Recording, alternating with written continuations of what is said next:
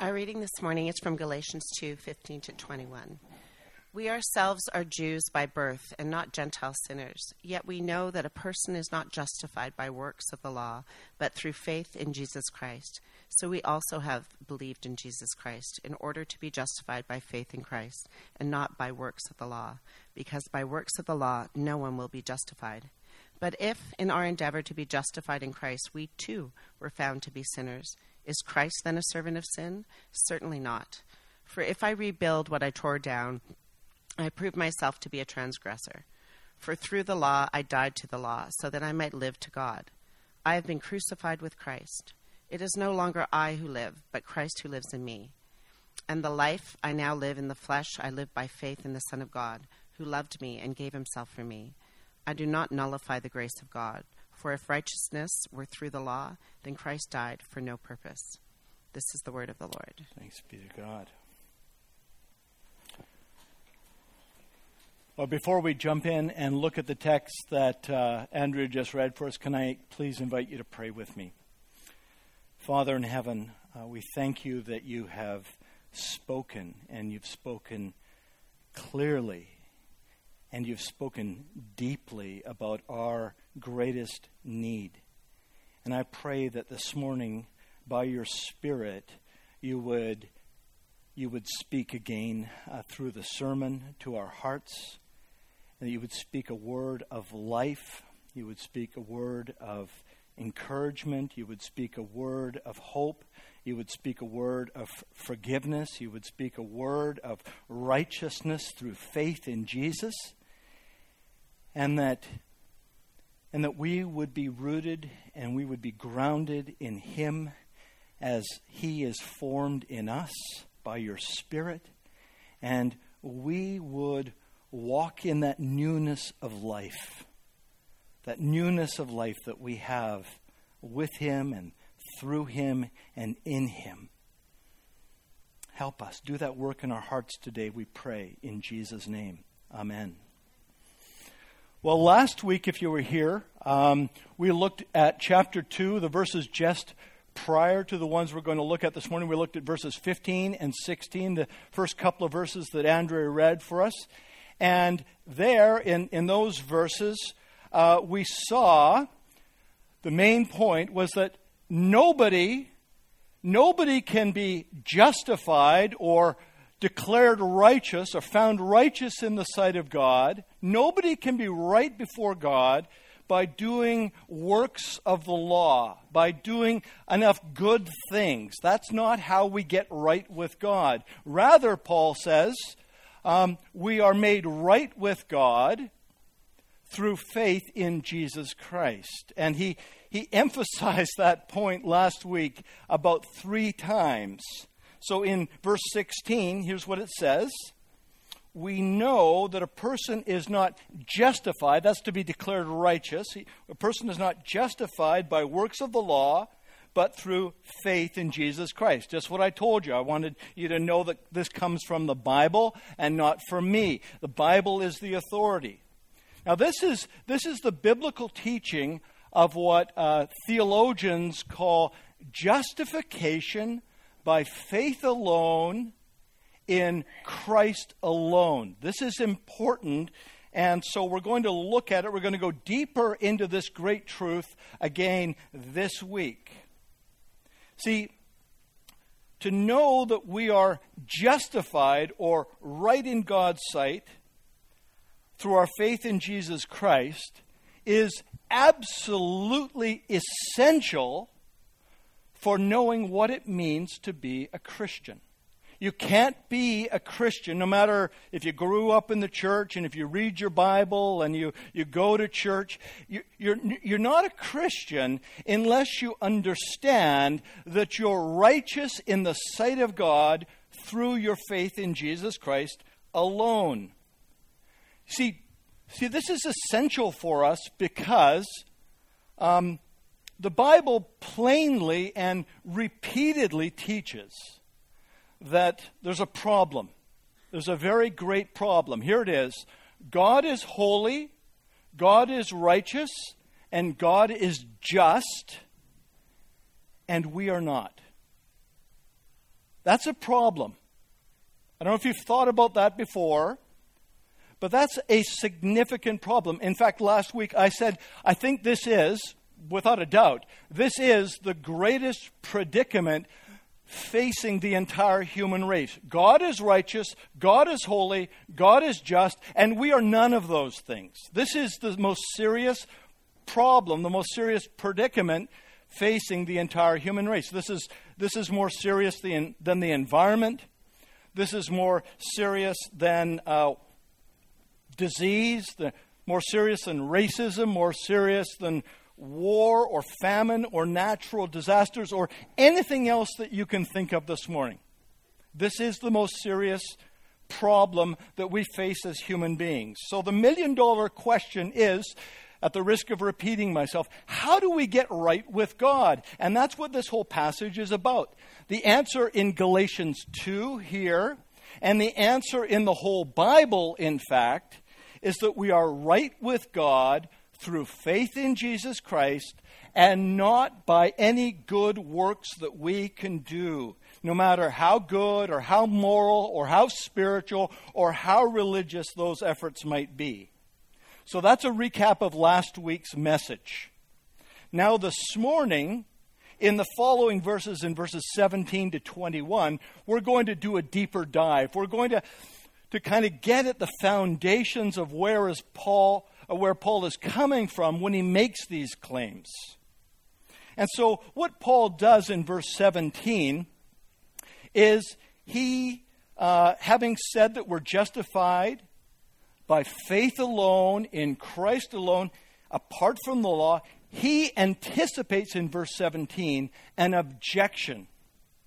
Rather, it's, it's an accusation. Look at what he says in verse 17. But if in our endeavor to be justified in Christ, we too were found to be sinners. Is Christ then a servant of sin? Now, this is a tough verse, but it helps us to understand that Paul is writing here uh, from a Jewish perspective. You see, the thing is, besides being born uh, as a Jew, many Jews define themselves through the, the covenant, the Mosaic covenant that God made with the people of Israel at Mount Sinai. Therefore, Jewishness, Jewish identity, was really bound up, it was bound together with um, keeping the laws or observing the laws of Moses. Laws such as circumcision, um, eating kosher foods, uh, observing the Sabbath. Um, participating in, in religious holy days. All of these sorts of laws were the, the outward ways in which a Jew identified themselves as a Jew because of their, their commitment to the, the, uh, the Mosaic law. These things defined what it meant to be Jewish. It set them apart. If, if you were outside of the Mosaic law, you were a Gentile sinner. And if you remember last week in verse 15, that's exactly what Paul said.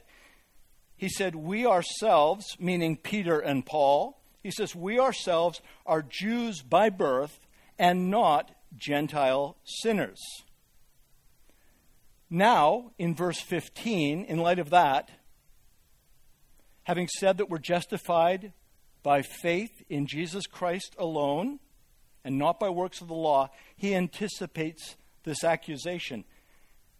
If that is true, Paul, if you are justified in Christ, look at verse 17, then you too are found to be a sinner. And then does that mean that Christ is a servant of sin? See, from a Jewish perspective, a, a, a Jewish person who seeks to be justified through faith in Jesus Christ is, in a sense, abandon, turn their back on the law of Moses. They've, in a sense, completely given up on their Jewish identity. They've, they've joined themselves to those Gentile sinners. Does that mean then that Christ is somehow a servant of sin? Paul's response is brief but unequivocal. Look at the end of verse 17. Certainly not. No way, Jose. In fact, I love what Paul does next. In verse 18, what he does is he turns the tables on that accusation. He says, No, Christ is not a servant of sin. I'll show you who a sinner is. And then verse 18, he says, For if I rebuild what I tore down, I prove myself to be a transgressor. This is, this is a brilliant strategy. Paul is on the ball. See, a sinner is not someone who turns from the law in order to be right with God.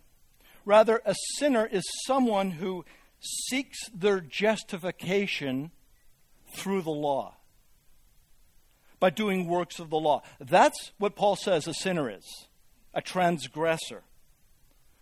See, here's the thing the Mosaic Law and the rest of the, New, uh, of the Old Testament nowhere teaches justification by keeping the law.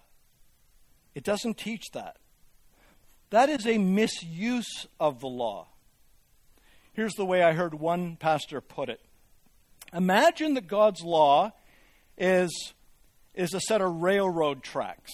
Okay, you got that image? Try and connect that.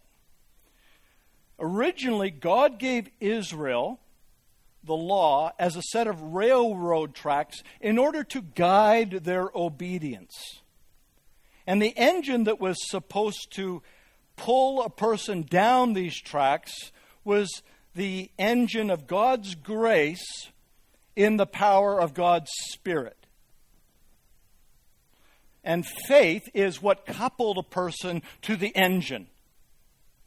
And so, in the Old Testament and in the, in the the law of Moses, just like in the New Testament, salvation was always by God's grace through faith as it ran along the tracks of obedience. You tracking with me so far? I gotta, I gotta do it where I can do it. So here's the thing it's wrong for us to think that the Old Testament teaches justification by works, and the New Testament teaches justification by faith. That's not. That's not it. The whole Bible teaches justification by faith. However, and this is indicated way back in Genesis, however, the faith, faith in God's grace runs in a, in a radically contrary way to our human desire for self justification. And so, what the Israelites did, and we see this as far back as, as the books of Moses, what the Israelites did is they took the, the, the railway tracks of the law and they ripped them up the ties and the rails and the nails and all of it. They ripped it up and they turned it into a ladder. and they tried to climb. They tried to use the railway ties as rungs on a ladder to climb up to God. And this is the essence of what we might call religious legalism. When we turn the law of God that is meant to guide our obedience and we turn it upward and we say, if I just keep these laws, if I just am good enough, if I just do enough, then God will accept me. Then I'll be right in His sight. Then I will be morally worthy of earning His salvation. Now, this came to me last night, and I think there might be two people in the room, maybe three, that are going to get this. But trust me, I was I was exposed to this way of thinking. we we've all been exposed to this way of thinking. But I was exposed to this way of thinking at a, at a really early age.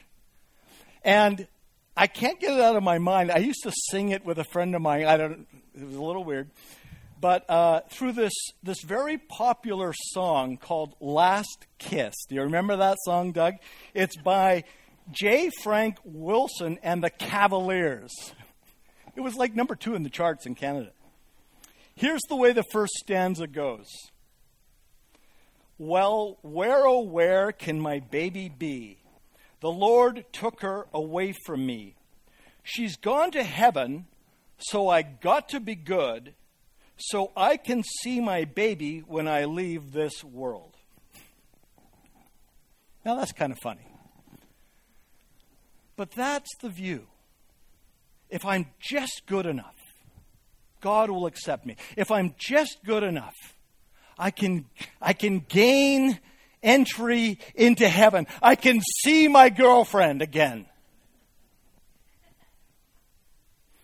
And that's the default position of the human heart since the fall of Adam. Whether you're religious or not, all of us, without exception, all of us are trying to justify ourselves in some way. We're trying to measure up. We're trying to be good enough. We're trying to be significant enough. If you're, if you're, if you're a secular person, you're, you're trying to be good enough to that standard that we talked about last week that, that you set for yourself. That'll be your measure. Or we can try and be good enough to see our baby in heaven.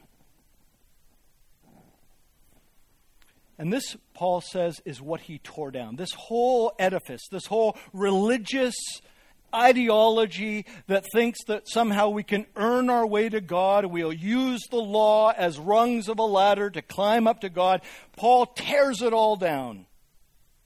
He tore down this, this misuse of the law. Here's what he says in, again in verse 18 For if I rebuild what I tore down, then, he says, I prove myself to be a transgressor.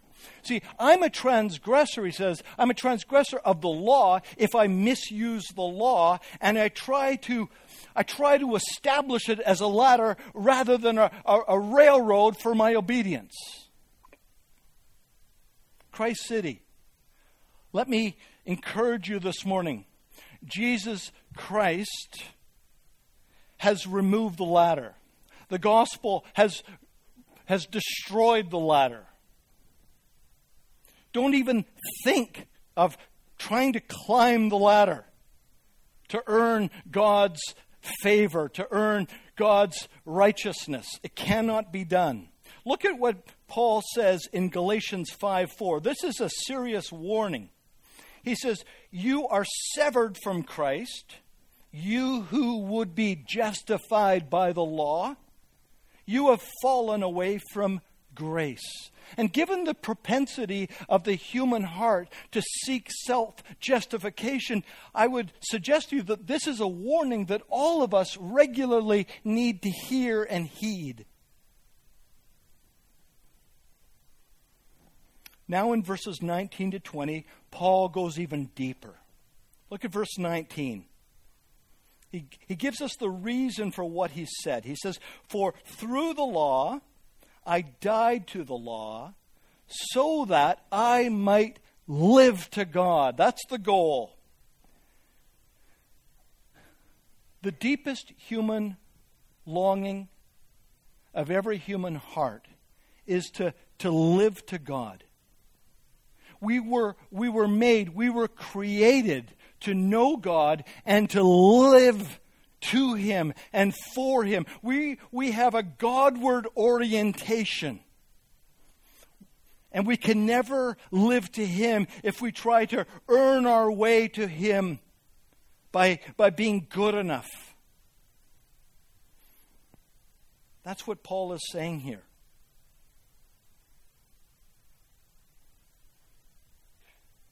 Paul's using himself here as a pattern for all of us, for all believers. We want to live for God. We want to enjoy God. We want to we want to know and see and experience his glory. Psalm 16:11 says, "In his presence there is fullness of joy." That's what we want. That's what we're made for. That's what we, our deepest longing is for that. But in order to truly and fully live to God, two things have to happen. Two things have to happen. First, we must die to the law. Paul will explain later in this letter, in the book of Galatians, that the law was only given by God in order to lead us to Christ. And the logic of Galatians that we're going to see is that now that Christ has come, the law no longer applies. The law no longer has any authority over the life of a believer. So Paul says, through the law, I died to the law. When did that happen? What happened? When he trusted in Jesus Christ. I touched on this last week, but it bears repeating. Jesus Christ, Galatians 4 4 tells us, Jesus was born under the law. Jesus Christ kept the law perfectly. And then, not because he deserved to, but then Jesus Christ paid the punishment for sin required by the law. And he did all of this for us, for you and for me. And now, through faith in him, the Holy Spirit joins us together with Christ so that, here it is, so that whatever he has done, we too have done. Let me repeat that. If your faith is in Jesus Christ this morning, whatever he has done, you have done with him and through him because of your faith in him. See, because Jesus completely fulfilled all the righteous requirements of the law through his life and through his death and through his resurrection, we too, with him, have completely fulfilled the righteous requirements of the law by faith. That's why in verse 20, Paul writes his own obituary. He says, I have been crucified with Christ. Every Christian, every Christian needs to say this about themselves. I have been crucified with Christ. Paul died to the law. You died to the law because through faith in Christ, you died when he died. You died with him. That's what your baptism into his death signifies. Paul expands on this point over in Romans 7, verse 4, where he says this You have died to the law through the body of Christ, so that you may belong to another. Who's that? To him who has been raised from the dead, in order that we may bear fruit for God. So, in order to be truly and fully alive to God, we must first die to the law. Second thing, we must be made alive in Christ. When you put your faith in Christ, the Holy Spirit joins you together with Him so that what He has done, you too have done.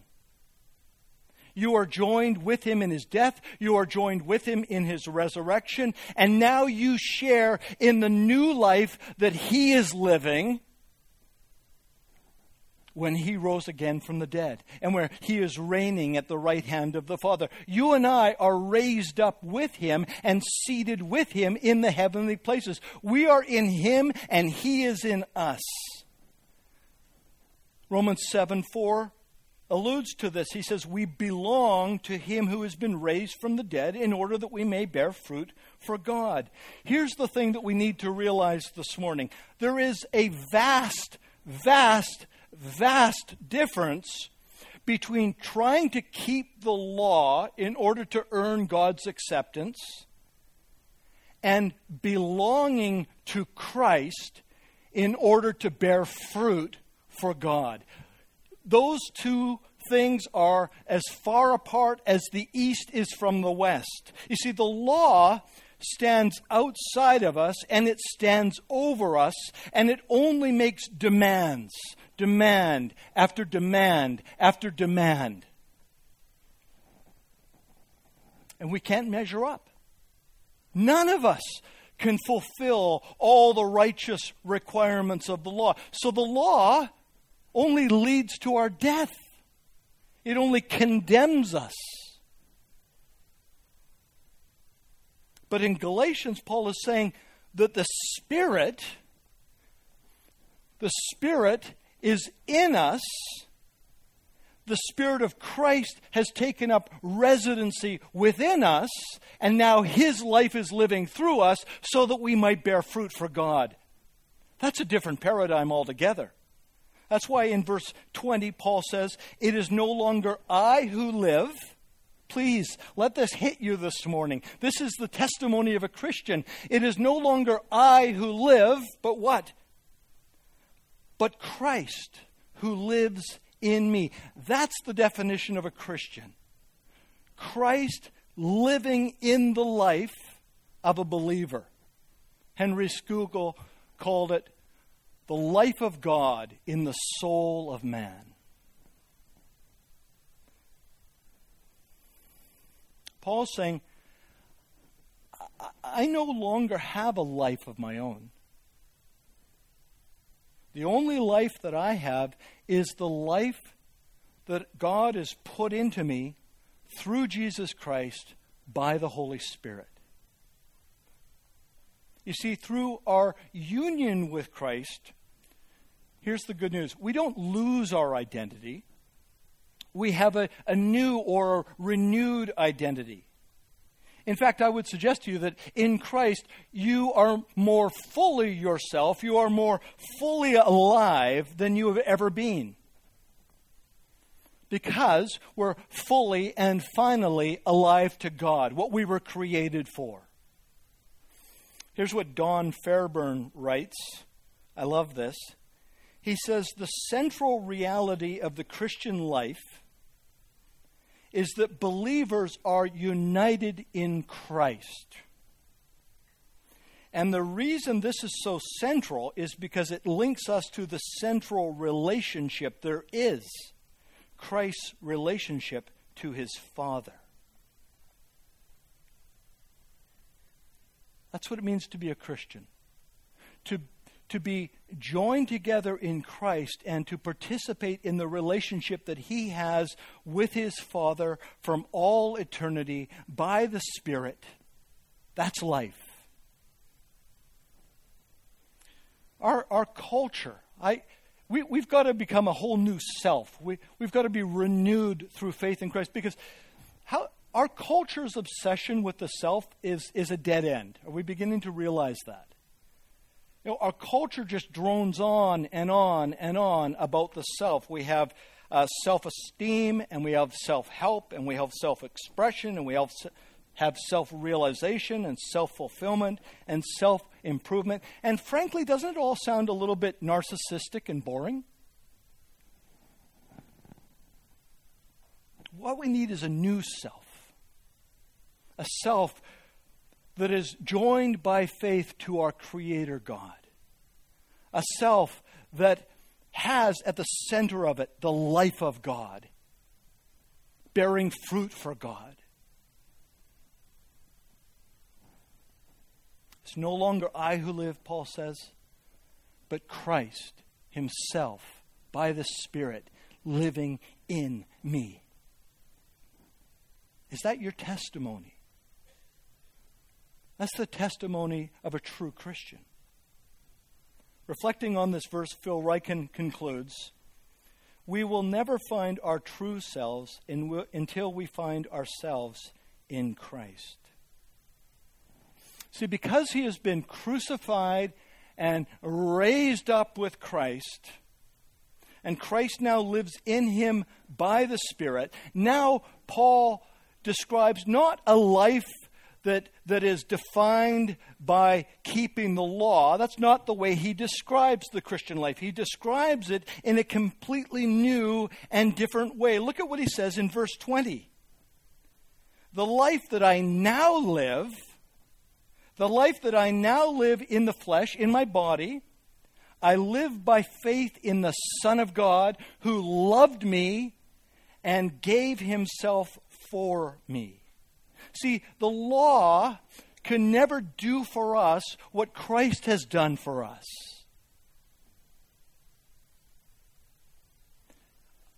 The life of a Christian is, is not trying to work for righteousness that's what the law wants you to do, and it's a failed project every time. The life of the Christian is not working for our righteousness, the life of the Christian is working from our righteousness. That's, that's all the difference. That, and that's the difference between death and life. Not working for our righteousness, but working from our righteousness. I like it what someone said the life of a Christian is a life of becoming more of who you already are in Christ. Bearing fruit for God, becoming more and more and more of who you already are right now in Christ. Live into your identity. Years ago in the 17th century, John Bunyan wrote this little poem, which I, I think some of you have probably heard me quote. I just love it. Where he, he contrasts this vast difference between trying to keep the law and, and then believing the gospel. Here's, here's the way it goes He goes, Run, John, run, the law commands, but gives us neither feet nor hands. Better news the gospel brings. It bids us fly and gives us wings. I love that poem. See, what the gospel does, when you believe in the risen and reigning Christ and his, his spirit is put into you through faith, when that happens, you are freed forever from the bondage of sin and you are freed now to live into the goodness of God, the fullness of the life that we were created to live, bearing fruit for our Father who is in heaven, becoming more like Jesus, being conformed more and more into His own image. That's the life of a Christian. I think one of the great things about, about legalism as opposed to gospel obedience legalism, it just lacks any heart of worship. Gospel obedience is being compelled to, to look at the Lord who loved me and gave himself up for me and said, How else can I live? I, I just want to live for Him. I want to honor Him with my life. I want to do His will in the world. He's given me everything salvation and forgiveness and righteousness and reconciliation. Legalism says, Give me a list. That's what I got to do. Okay. Just got to be good enough to see my baby in heaven. Well, Paul concludes this section in verse 21. He says, I do not nullify the grace of God, for if righteousness were through the law, then Christ died for no purpose. Christ died for no purpose. Brothers and sisters, if you're a Christian, because of the propensity of our hearts it is a hard thing, it is a difficult thing to remember who you are every day in Christ. It's easy to forget. And it's easy to drift back under this, this influence of, of uh, earning and performing and being good enough that God might be pleased with me somehow if I, if I just take care of these things in my life. It doesn't work. There's no way to God down that road. It's a dead end. It ends in a big pit. God does not call us to clean ourselves up and improve ourselves so that somehow He will accept us. You are accepted right now, today, no matter how messy, how screwed up, how disappointing your life is. You are accepted today, right now. How? Through faith in Jesus Christ to add the law, the works of the law to your faith in Jesus Christ, to think that somehow that is going to please God, that is like, well, that is like um, harnessing a couple of mules to a Ferrari. Hope you see how ridiculous that is. If you hook up a couple of mules to, to pull a Ferrari down the street, it defeats the purpose of owning a Ferrari. Everybody knows that the purpose of a Ferrari is to rev it. So you get the flames coming out the back. Maybe I should be talking about a Lamborghini because they throw the flames a little bit better. It defeats the purpose of having a Ferrari. The law cannot do what Christ has done for you. Look to Him, trust Him, be filled afresh with His Spirit, and walk in the newness of life that He freely and fully gives you and bear fruit to God. That's our calling. Saying that we need the works of the law to make us right with God is saying the grace of God is nullified and the death of Christ is superfluous. It's useless. Let's not go there. Thanks for listening.